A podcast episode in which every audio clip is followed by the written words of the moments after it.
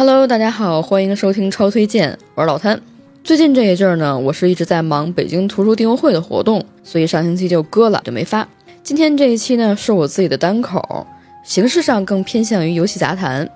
大家就当做听一个故事就行了。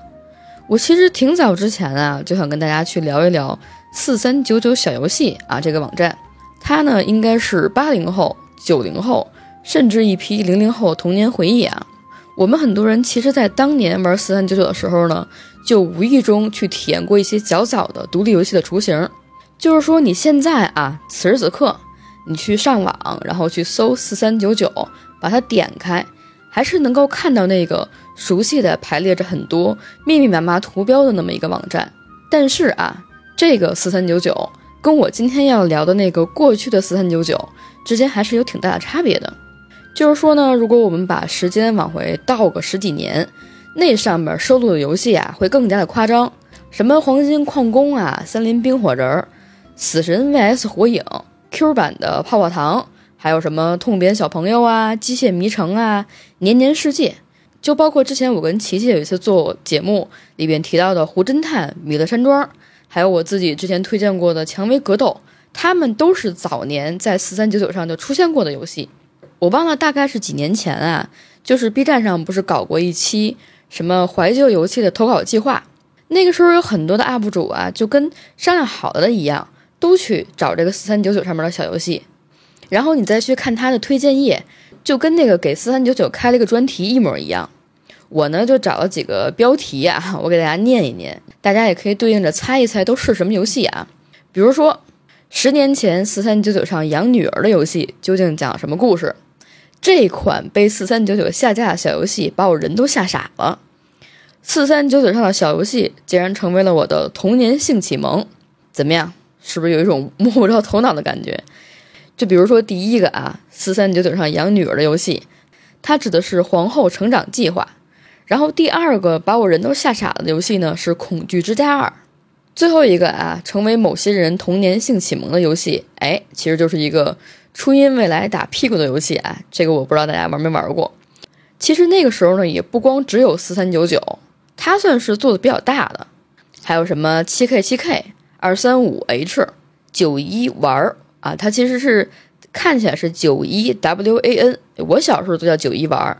除此之外呀，还有什么 Q Q 幺六三、三六零游戏啊，还有很多很多吧。而且他们的传播途径呢，不会像我们今天这样，比如说有什么大的游戏门户网站替你介绍，基本上都是大家口耳相传。一个人说：“哎，我在这儿玩了一个好游戏，那你要不要去试试？”或者说啊，就是你自己在浏览网页的时候，不经意的就把它给打开了。我就给大家去形容一个场景啊，我相信很多人都肯定遇到过，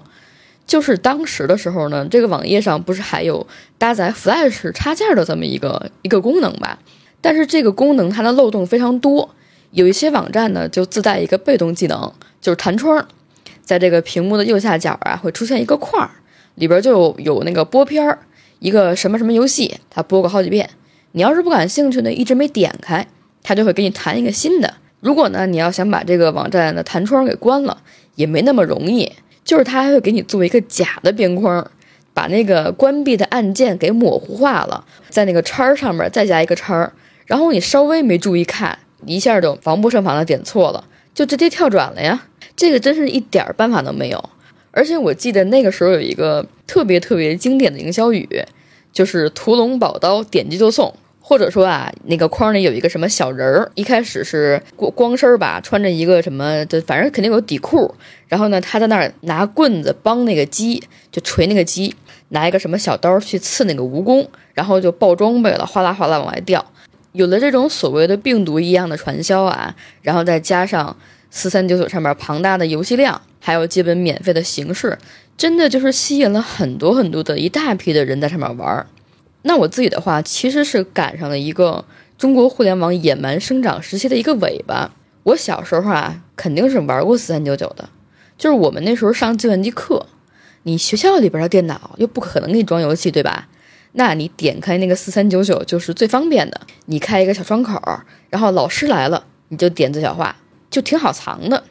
当然，今天我们大家都有了版权意识了，知道这些网站它早年的运营过程当中。是通过了盗版和搬运，甭管是从国内呀还是国外呀，就在没有取得授权的情况下呢，就开放游玩了。那这个从版权保护还有创作者权益保护上是肯定不对的嘛。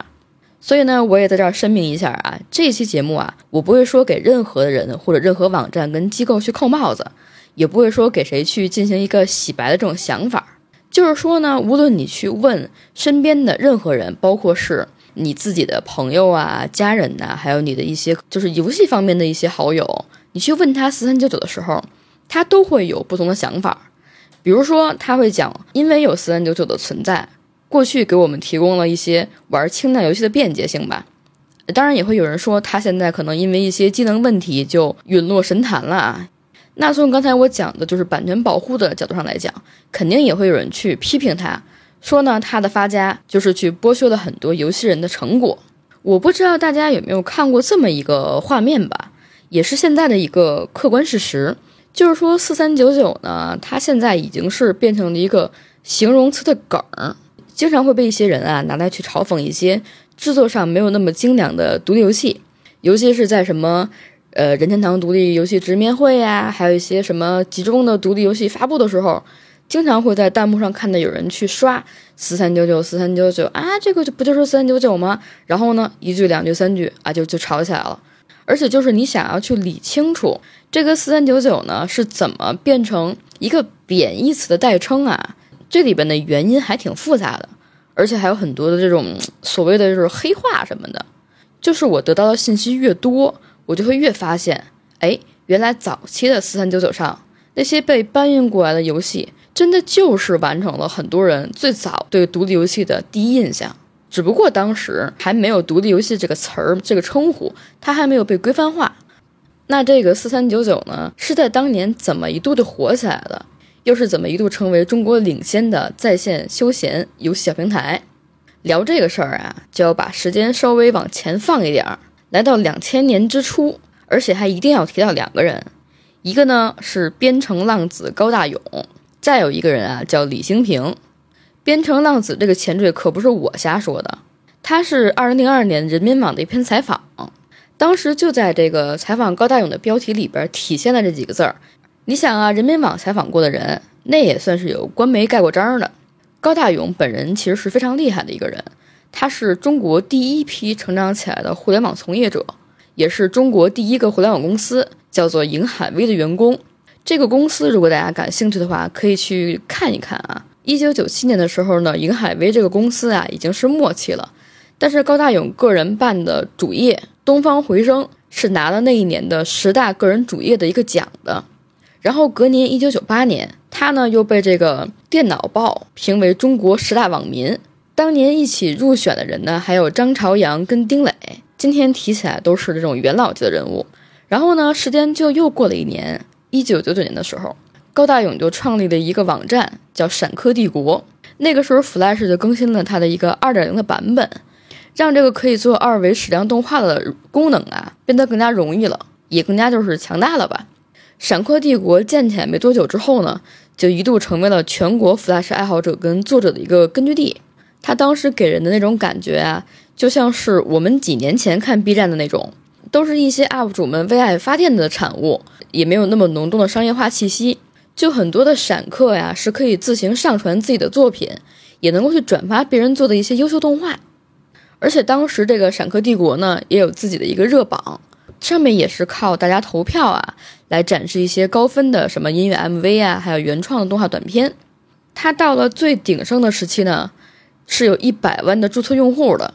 而且大陆地区百分之九十以上的 Flash 动画作品跟资源也都在这儿。我印象非常深刻的是，我看过一个崔健的动画 MV，应该是《新长征路上的摇滚》，我记得那个调应该是。噔噔噔噔噔噔，两万五千里。就是当时人们对 Flash 的接受程度到什么份儿上啊？我不知道大家有没有看过一个央视做的 Flash 动画作品集，叫《快乐驿站》。它是把历届就是春晚当中非常呃经典的一些什么相声啊、小品节目啊，通过这个 Flash 动画的形式呢重新演绎。《快乐驿站》我小时候还是非常喜欢看的，而且它也是当时的央视。就是晚间档最受欢迎的节目之一。那个时候，Flash 商业化的主要方向有三个，一个就是我刚才我提到的这个动画市场。就大家知道，在两千年初啊，如果你是一个非常厉害的做 Flash 动画的一个，呃，不不能叫工种吧，还是还是怎么叫？就是他当时一分钟是给三百块钱的。两千年初啊，三百块钱，非常非常厉害了，已经是。还有一个商业化的手段呢，是做无限增值服务，也就是这个手机动画。就当时大家用的手机还是那个诺基亚的时候，它其实是能搭载看这个 Flash 动画的。最后一种就是互动应用，也就是类似于迷你游戏的这么一个平台。哎，我前面铺垫了那么多啊，终于讲到了跟我们游戏相关的内容。那个时候啊，什么 Flash 游戏最火？咱们国内呢有这个闪客快打、灵动嘻哈势力，还有火柴人儿。我在这儿还特别把国内跟国外的区分开了。就是在现在，我们去回顾两千年初的这个游戏行业的变化，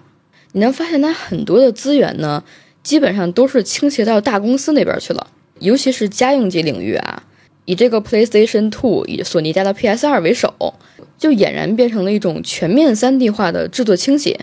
我记得比较有代表性的，就在两千年发布的 3D 作品啊，呃，有 EA 的《模拟人生》《古墓丽影五：历代记》啊，还有《杀手代号四十七》。如果我要是没有记错的话，《最终幻想九》应该也是两千年上市的。就是说呢，所有人都知道开发 3D 游戏是大趋向了。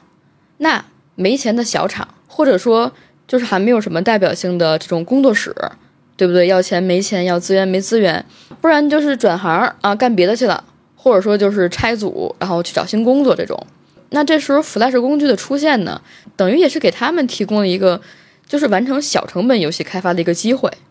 大家知道，去年 Steam 年度好评榜前十当中呢，有一个游戏啊，就是 Papas 开头的一个游戏，它呢其实就是两千零一年一个 Flash 游戏叫做《老爹》系列的一个重置版。就如果你是一个特别喜欢玩经营模拟类型的玩家呢，肯定是玩过或者说是听说过《老爹》系列的，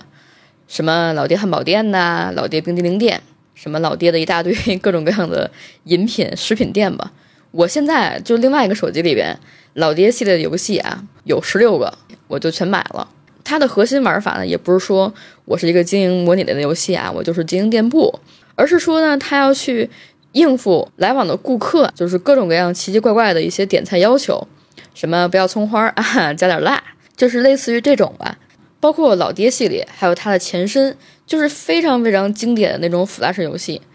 而且这两个作者呢，也刚好就是在我之前说的那个阶段当中。慢慢的走上独立游戏的制作之路的，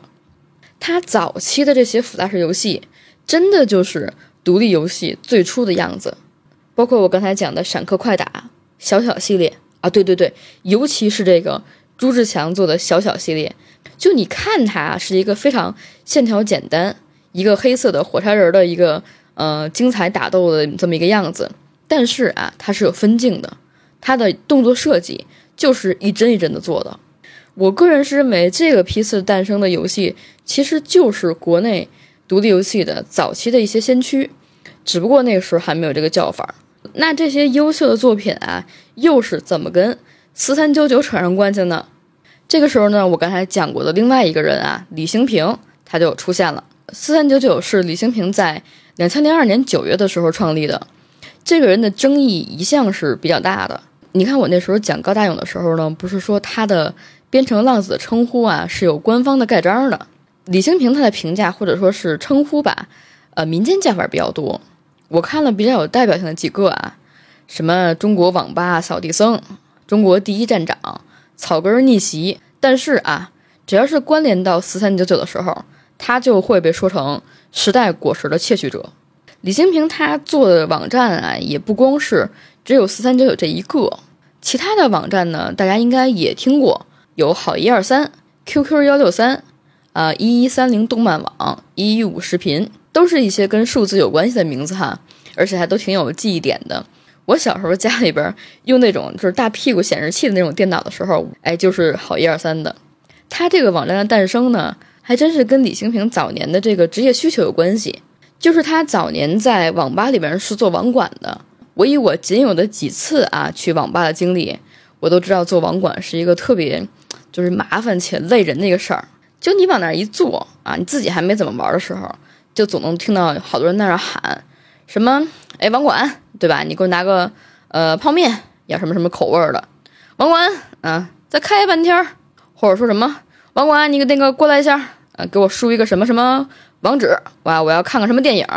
要不然就是说我这个客户端怎么打不开了，对我又充个点卡什么之类的，哎，就你听着就觉得特别麻烦。那李新平就干这个，他肯定也麻烦啊。所以他干脆就是说做了一个能够帮助大家去很简单的检索网站的这么一个网页，哎，他就慢慢的发展成了这个好一二三了。而且大家用完之后呢，是发现它真的很好用，其中的标识跟操作也非常的简单，慢慢慢慢的就被普及了。那你使用的人多了，就有市场了。这时候百度就跳出来了，我看到是有两个说法，一个是说呢，百度拿四千万加一万股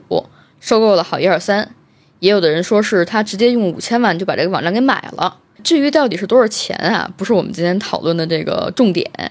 主要我就想说，他后来做四三九九的启动资金，哎，大概就是从这笔钱里来的。而且李兴平呢，当时做了一个很明确的定位，他呀就是想做一个全国最大的小游戏的集合点。他这个网站的逻辑呢，其实跟好一二三一样，主要就是进行收集跟简化的流程。那为什么挑小游戏啊？第一，我认为啊，他是在网吧干过，那个时候流行的一些什么网游啊、呃页游啊，还有一些安装的游戏，你跳转过去有什么用呢？不是还需要安装，或者还是帮别人去做引流了？那同期处于爆发期的 Flash 游戏，甭管是国内的还是国外的，它体量又小，数量又多，不是刚好就符合它这个小游戏聚合站的这么一个概念吗？而且我做这期内容的时候呢，我是查了两千零二年中国互联网发展统计报告的，说那个时候全球的互联网用户呢是有六点五五亿人，其中中国人已经达到了世界第二，仅次于美国。然后那一年中国的上网用户人数是五千八百万人，比去年啊，就是两千零二年比两千零一年就增加了两千八百七十万人，同比增长四十九点五百分比。百分之四十三五，你就想这个一年增长一半的这个数据统计啊，这不刚好就是佐证了中国互联网野蛮生长的一个状态？就老话怎么讲？你想要发展就要快，你还要赶。李新平这个人真的是，他就后来啊，专门给这个四三九九做了一个小组，专门就开始搜罗各个国家的一些小游戏、Flash 游戏，哎，然后就放在四三九九上面，就到什么程度啊？今天这边发了一个游戏，明天四三九九上面就有了。当然授权哈，怎么可能会有呢？这么快就上了。而且刚才我也讲了啊，早期的一些创作者，他做游戏都是为爱发电，而且大多数呢都是用来分享的。就是说，它作为一个个人游玩体验上来讲呢，其实还好。但是啊，你要是一家独大，你把那些东西都收集到一块儿，拿来给自己引流，那这性质就不一样了呀。你换谁谁愿意，而且你个人网友啊，想要去申诉也没那么容易。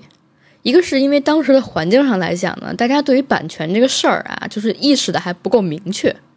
没有太多的这种，就像现在一样，动不动就是侵权侵权的这么一个概念。还有就是说，以个人网友的身份呢，去跟这个当时已经是有了一个很完整的商业化运作的一个公司去抗衡的话啊，也不是那么好做的。当时有一个就是特别特别损的自证方式，就是说呢，你想要证明你是游戏创作者，对不对？行啊，那你先把你做的这个游戏传上来吧。哎，我们先判断一下啊，这游戏是不是你做的呀？纯纯的一个羊入虎口的行为。其实，哎呀，我想了一下，我都不用拿特别靠前的事儿去举例子啊，就说这个二零一七年的时候，四三九九上不是有一个网页游戏叫做《枪战前线》吗？它有一个跟《守望先锋》的侵权的案子，这个案件的三方是四三九九、网易、暴雪。你想哈，网易、暴雪两个多大的厂子呀？这个官司打了两年才打赢，这个赔偿金是呃不到四百万，应该是三百九十多万吧。而且据说呢，在这个打官司跟拖着的过程当中啊，四三九九那边赚到的钱也就足够赔钱了。我也补充一点啊。就是判定抄袭呢，它有很多这个举证的流程，这个也是非常麻烦的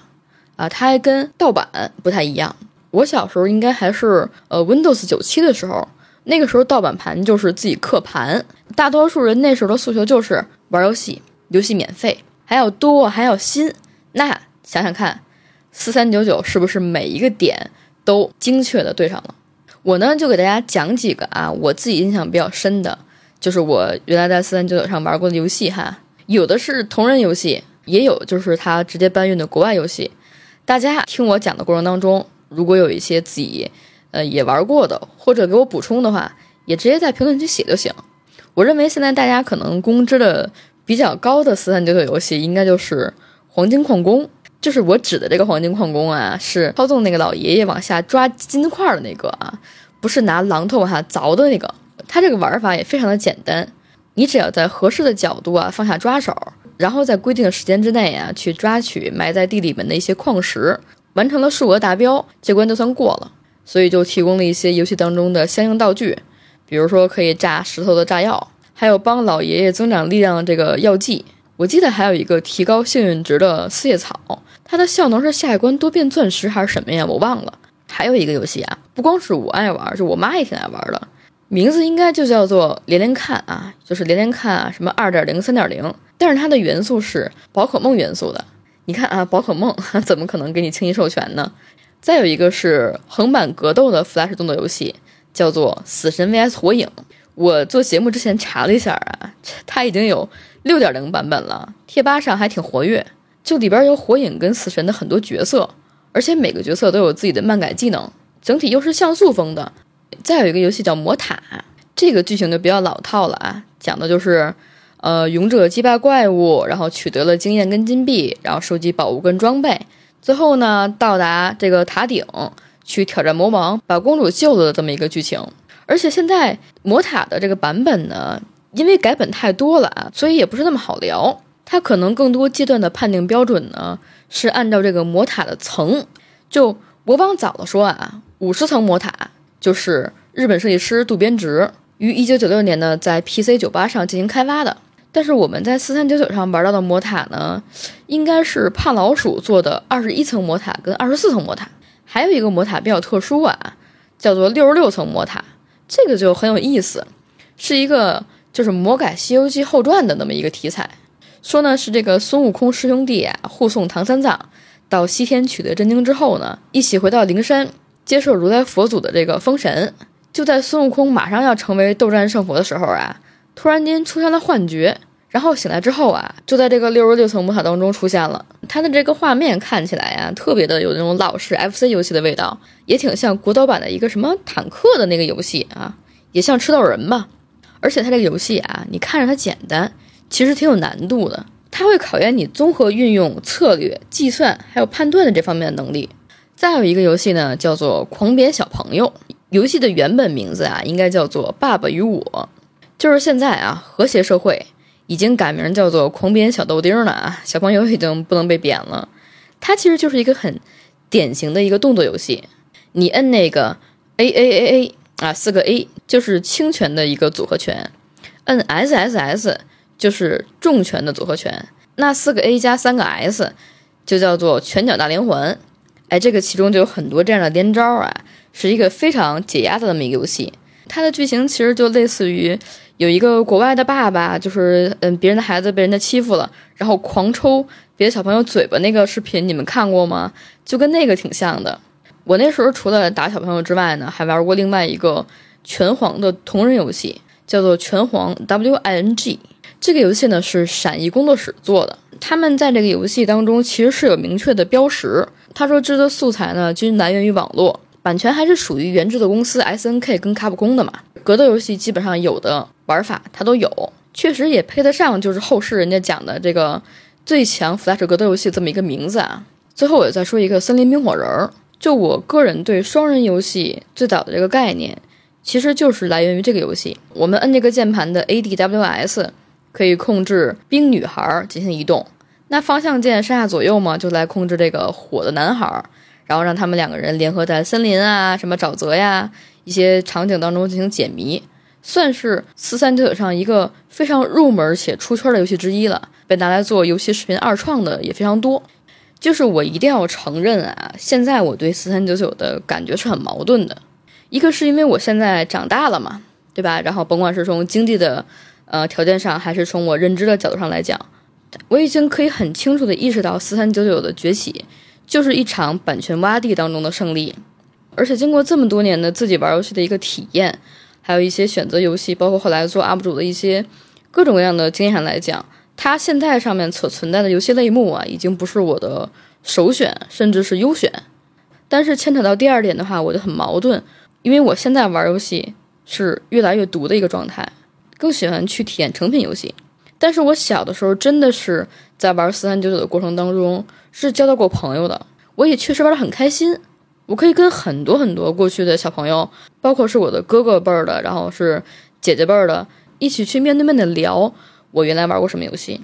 什么洛克王国呀、植物大战僵尸、炎龙传说、龙拳二。呃，僵尸危机，然后屁王兄弟，什么电眼美女啊，双偷盗宝，还有就是是男人就下一百层，就是很多很多。我现在都记得有一句话啊，叫做“爱上奥比岛，快乐没烦恼”。这个体验感跟童年的回忆是真真切切的存在过的。你去看它上面你曾经玩过那些游戏，那个时候是不会在意它画面有多简陋，因为你发现它的玩法是很好玩的。他的每一个创作者啊，无论是国内的还是国外的，那些被搬过来的，或者说是他后来去进行了一些二创的那种，他们真的是有通过这个作品啊，来展现自己，就是他们如何去理解游戏应该是怎么样的一个一个样子的一种表达吧。当然，他这个搬运跟没授权这个事儿啊，肯定是坚决坚决的不可取的。即便是那个阶段四三九九再怎么出名，也是足够讽刺，因为他没有自己的游戏。几乎全部都是靠搬运，或者是拿来魔改。如果我们把时间线拉平，就是在四三九九巅峰的这个二零零六年到二零零八年的这个期间啊，刚好 Steam 进入中国，已经是有很多玩家他逐步有了一种自己的意识，开始进行了平台的转移。一个是因为大家的经济条件也好了，想要去体验大厂游戏跟成品游戏的能力呢也提高了。我刚才也说了啊。二零零八年是国外独立游戏意识逐步觉醒的那个标志性的年份。那那个时候在 Steam 上已经是一个区分于三 A 游戏的一个很大的分支了。而且零八年的时候是出过一个标志性的独立游戏，叫做《时空幻境》。现在我们也称它为独立游戏兴起的引爆者啊。如果我要是没记错的话，今年应该是能出它的重置版的。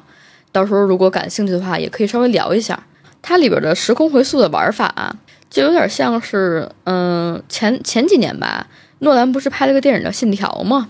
跟那个里边男主角然后屡次进入呃反转那那个机器里边那个那个方法挺像的。所以你看啊，早期的小游戏、独立游戏，他们都是通过这种很独特的玩法呀、想法呀、艺术表达，让玩家们对它产生的印象，从而去喜欢他们。那个时候真的是诞生了一批很厉害的神作的。只不过就是现在独立游戏有了自己的运作模式，而这个 Flash 小游戏呢，则是慢慢的随着时间啊就没落了。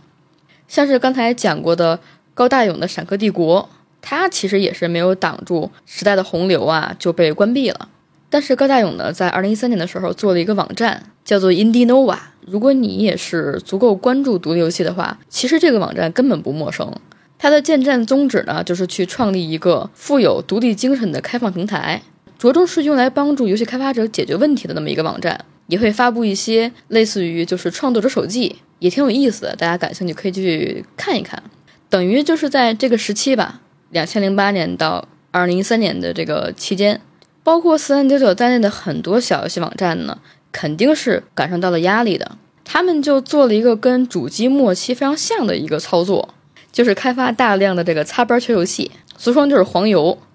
什么嗯折磨 UNA 啊，就是类似于一个什么虐待主题的这么一个 H 游戏，还有就是标题党，听着就很有那个性暗示意味的游戏，叫做是男人就把它搞大，哎，也挺恶俗的嘛，这个名字。就这么一通操作下来之后啊，再加上当时的一些外力因素。就导致很多人对玩游戏这个事情引发了非常多的争论。两千零九年到两千一零年这会儿，我们现在啊把他们称为网瘾战争的巅峰期。在那个风口呢，就有两个关键性的人物，一个是陶宏开，一个是杨永信。他们就是什么办讲座啊、出书啊，然后去开这个什么戒网瘾的学校之类的吧，把网络游戏成瘾性的这个概念，已经就是妖魔化到了这种没边儿的一个程度。后来魔兽玩家们不是做过一套非常著名的系列啊，动画片儿叫做《看你妹》系列，里边就单独有一集叫网瘾战争，还有一个部分就是直接点名道姓的抨击的这种情况。这个时候，四三九九呢就进行了自己的第一次转型。做了一个两手抓的行为，一个是基础小游戏那边呢，我也不放手，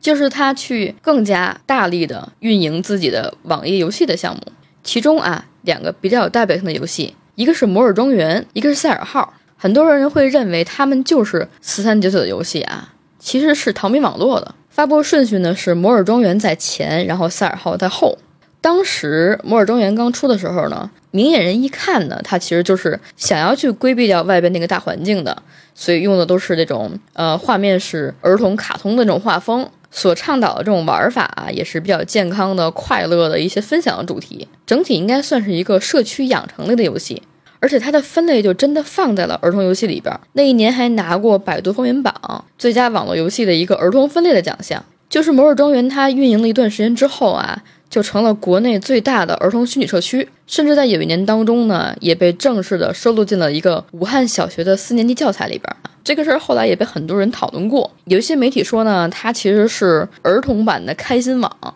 大家还有知道开心网这个事儿的吗？这个时候带引号的陶教授呢也说，呃，摩尔庄园这个儿童虚拟社区不可取，你要让孩子们更多的参加真实的实践活动，会让儿童的语言变得很黄很暴力。对此他表示担忧。各种讨论，各种被说，但是啊都没有影响到这个游戏真的很火，以至于后来呢，淘米又在这个四三九九上上线了塞尔号。其实我今天看起来呢，就是塞尔号这个游戏设定还是挺好的。说在二一零年，地球上就有很多这个不可再生资源面临枯竭，环境的问题已经严重的影响到人们的生活。为了寻找更好更优的生存环境，科学家们开始了塞尔机器人的研究工作。经历半个世纪之后呢，塞尔终于诞生，人们便将那一年，也就是二一七零年，改为塞尔元年。之后，我们玩家们呢，就将会扮演这个塞尔，向着宇宙的深处进行的探险。整体啊，从背景设定上面来讲，其实是看不出来什么问题的。而且那个时候，塞尔号呢还做了一个防沉迷的系统，等于是你在线玩了五个小时的时候啊，系统就会提示你要下线休息了。你再次强制上线呢，也是一样的情况。再有一个就是这个游戏呢，它是进行了一个晚上零点钟关服，跟早上六点钟开服的一个状态。其实你这一天满打满算，可能进入游戏游玩的时间也不会特别的连贯。四三九九真正自己去尝试啊做这个自研游戏的产物，其实是《造梦西游》。那这个题材我也不用说了吧，《西游记》多少国民度，多少话题性，《造梦西游》的剧情跟人物啊。也跟《西游记》基本上是扣上了，但是呢，也有不小的这种改动。这个游戏官方给的背景设定是这样的啊，说呢，牛魔王被封印在太上老君的炼丹炉当中啊，已经过了千年了。直到某一天，一股邪恶的力量解开了牛魔王的封印之后呢，他便侵入了人间，试图去把人间变成了这个炼狱。我刚才讲这是《造梦西游一》的这么一个背景啊，之后的每一次还会随着人物跟 BOSS 的增加进行调整。大的版本号是出到了五，它的玩法总体上是一个二 D 版本的卷轴的动作游戏，也加入了一些就是 RPG 游戏的成长要素嘛。二零一三年的时候呢，四三九九是把这个造梦系列呀做成了手机游戏，同时也把这个火线精英、什么梦想海贼王 Online 呀、神龙传奇还有三国小镇。一块儿都上了手机了，就，然后隔年二零一四年呢，他还上线了《黑暗战神》，之后就是稳步发展，积极的去做手机游戏啊，去做转型，也做了什么《虫虫大作战》《小小足球》OL《天天乱斗》，但是呢，呃，实话实说啊，就是都比较平平，没有一个特别大的一个特别爆的一个游戏出来。但是啊，四三九九呢有一家韩国公司叫做四三九九 Korea。二零一九年的时候啊，他们上了一个游戏叫《奇迹之剑》，是一个放置的 RPG 的玩法。那个画面非常塑料，就特别像那个过去的传奇的那种夜游啊，就是各种爆装备，然后那个就是银白色的翅膀在后边忽闪忽闪的这么一个操作。但是啊，在韩国上了之后一下都爆了，就刚好踩中了这个韩国年轻人呐，天天卷，天天卷化妆、卷健身，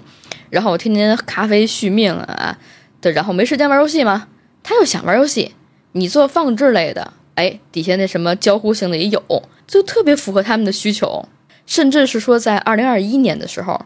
有一个榜单嘛，叫做中国手游韩国收入榜，《奇迹之剑》是第一名，然后第二名是《原神》，你就可想啊，有多圈钱。就你稍微做一点统计呢，你会发现说，这个四三九九呢，它做这个 MMORPG 类的游戏，在中国台湾、日韩、越南、泰国、印度尼西亚这些地方都特别特别捞金。它海外的这个成绩啊，比国内游戏要强很多的。